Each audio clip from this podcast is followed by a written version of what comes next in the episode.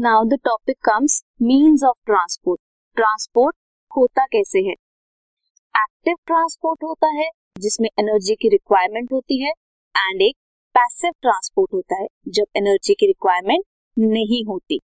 तो passive transport में आता है डिफ्यूजन डिफ्यूजन के केस में कैसे मूवमेंट कैसे होती है? ट्रांसपोर्ट कैसे होती है? डिफ्यूजन में मूवमेंट पैसिवली होती है। Passive means without any requirement of energy without the requirement of energy अगर मूवमेंट हो रही है then that movement is passive और उसका एक एग्जांपल है बाय डिफ्यूजन डिफ्यूजन में ट्रांसपोर्ट होता है from the region of higher concentration to the region of lower concentration for example अगर आपने यहाँ पे स्प्रे किया परफ्यूम स्प्रे किया दिस साइड तो यहाँ पे कॉन्सेंट्रेशन उसकी ज़्यादा होगी और बाकी रूम में उसकी कॉन्सेंट्रेशन कम होगी।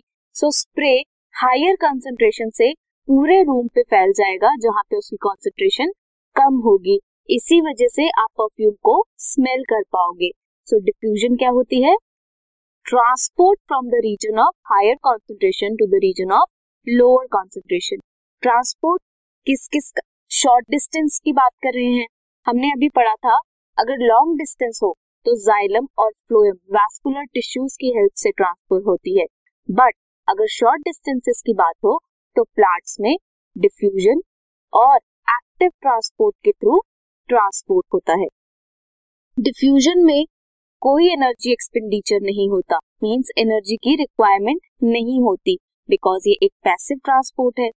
मॉलिक्यूल्स जो मूव करते हैं they move in a random fashion randomly move करते हैं बट हायर कॉन्सेंट्रेशन से लोअर कॉन्सेंट्रेशन की तरफ़ मूव करते हैं।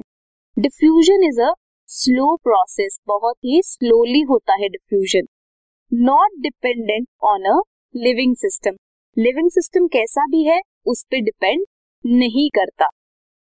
डिफ्यूजन बहुत ही कॉमन है in case of gases and liquids and solids में ये बहुत ही रेयर होता है.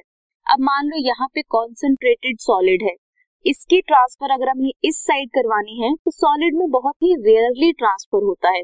बट लिक्विड है लिक्विड इजिली फ्लो करता है। गैसेस भी इजिली फ्लो करती हैं।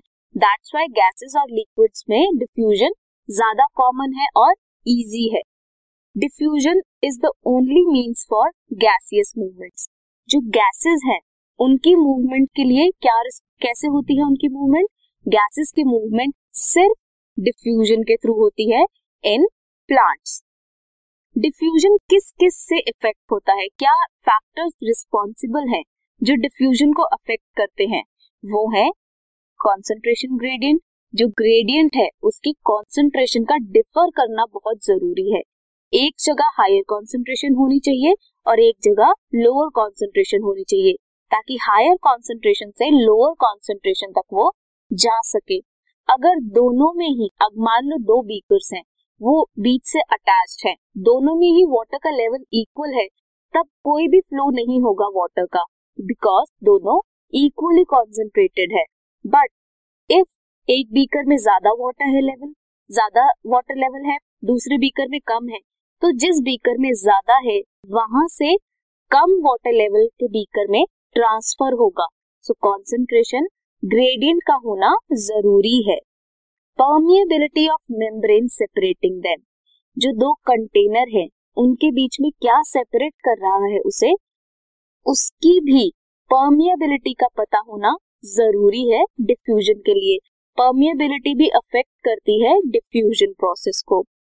टेम्परेचर और प्रेशर प्रेशर और टेम्परेचर ऑप्टिमम होना चाहिए डिफ्यूजन के लिए। सो so, डिफ्यूजन क्या होता है?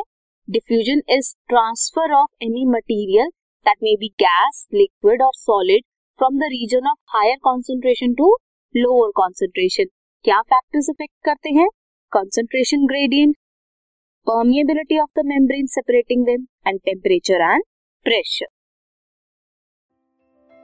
this podcast is brought you by Hub Hopper Shiksha Abhiyan अगर आपको ये पॉडकास्ट पसंद आया तो प्लीज़ लाइक शेयर और सब्सक्राइब करें और वीडियो क्लासेस के लिए शिक्षा अभियान के यूट्यूब चैनल पर जाएँ।